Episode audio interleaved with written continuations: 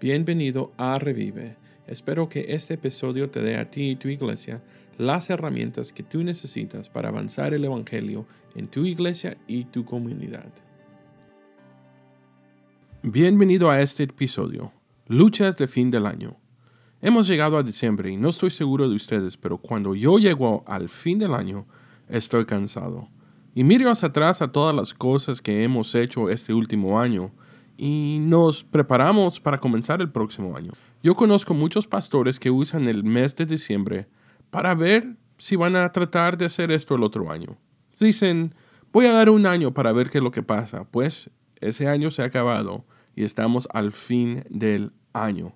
Ahora, yo les insto que continúen orando y si Dios los ha llamado a liderar una iglesia moribunda, que no se rinda, aunque sea diciembre, no se rinda todavía. Además, pastor, quiero que esté consciente de que tal vez hay miembros de la iglesia que también sientan desanimados en este momento. Tal vez ellos miran hacia atrás, miran cómo pasaron la escuela de verano, VBS, miran todos los eventos que han hecho y pueden decir, wow, hicimos mucho para la comunidad este año y aún no hemos crecido. Pastor, no se olvide de sus miembros. Aquí está mi primer punto para nosotros hoy. Número uno, Convierte el dolor en pasión por oración. A menudo solo vemos lo que vemos. Sé que suena como una declaración no tan profunda, pero en una iglesia moribunda somos conscientes de la muerte que rodea nuestra iglesia. Y tal vez otra familia se fue este año, o tal vez tuviste que cerrar el santuario porque está muy grande y te mudaste a una habitación más pequeña porque no necesitas todo el espacio del santuario. Recuerda, que Dios se preocupa por ti y por lo que estás pasando.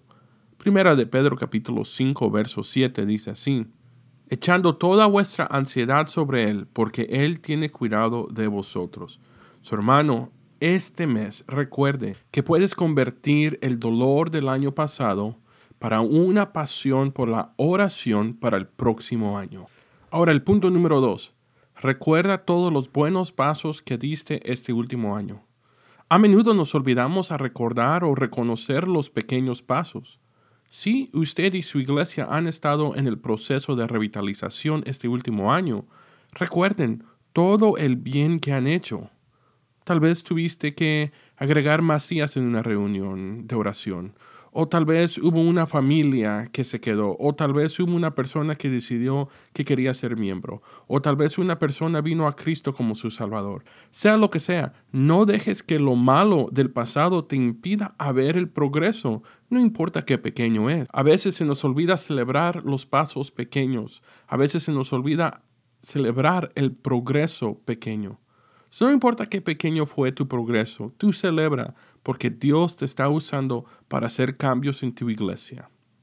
Ahora, los primeros dos puntos estaban destinados para los pastores que ya han iniciado el proceso de la renovación, ya sea replantación o revitalización de su iglesia. Pero si no has hecho ese paso o no has tomado ese paso o no estás seguro si debes tomar paso, estos próximos dos puntos son para ti. Número tres, considera la posibilidad de guiar a la iglesia a replantar. Pastor, si este último año usted ha visto un declive continuo en su iglesia, considera usted mismo la posibilidad de replantar una iglesia. Y puedes estar diciendo, ¿qué es una replantación? La replantación de la iglesia significa el rescate, la redención, la restauración de una iglesia en o cerca de punto de la muerte por el poder del Espíritu Santo para la gloria de Dios y el bien de la comunidad, un movimiento de replantación de iglesias, un movimiento donde Dios hace lo que solo Él puede hacer a través de su pueblo, un movimiento en el que Dios usa a ordinarios y fieles líderes de la iglesia para devolver a la vida a una iglesia que estaba en declive y moribunda.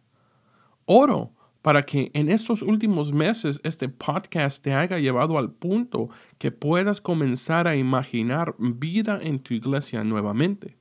Ahora, si no eres el pastor de la iglesia y eres un miembro o tal vez un visitante o tal vez conoces a alguien que está en una iglesia moribunda, mi oración es que este podcast pueda ayudarte para comenzar la conversación.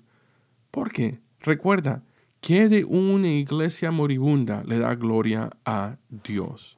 So, pastor, mira, no sé si te lo han dicho, tu iglesia puede vivir otra vez. Es algo que solo Dios puede hacer y Él nos va a usar a nosotros para hacerlo.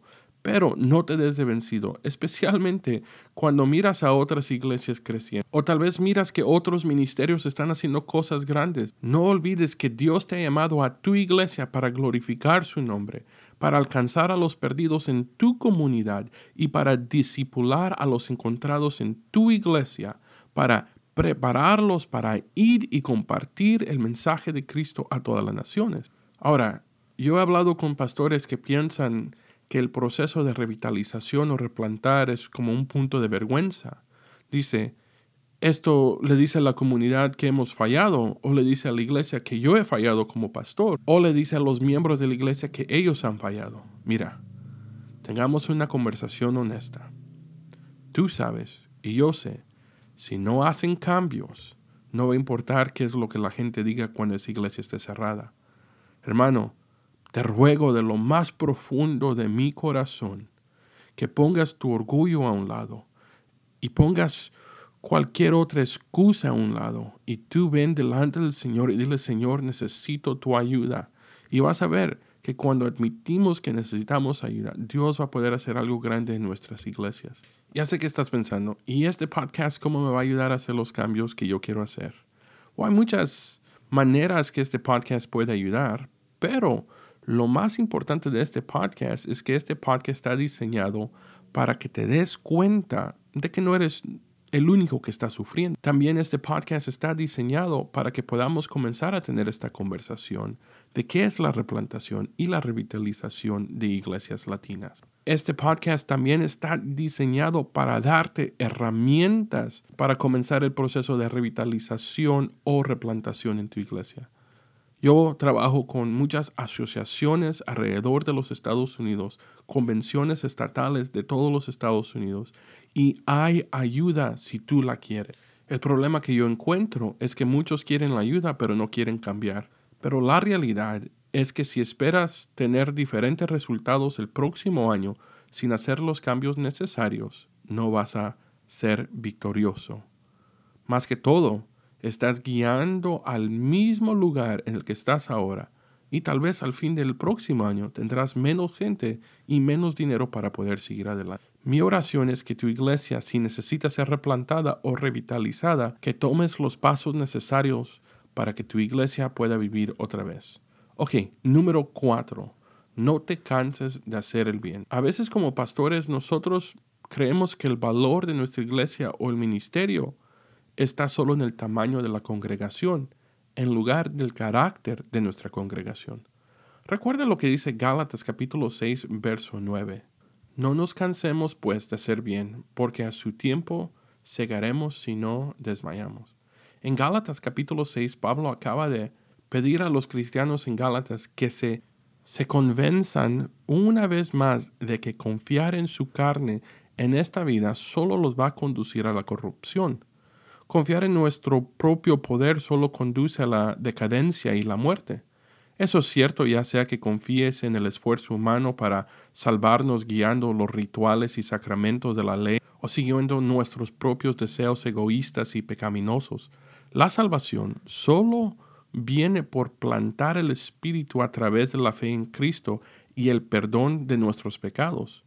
Dios nos da su propio espíritu, solo ese espíritu entregará la vida eterna al final.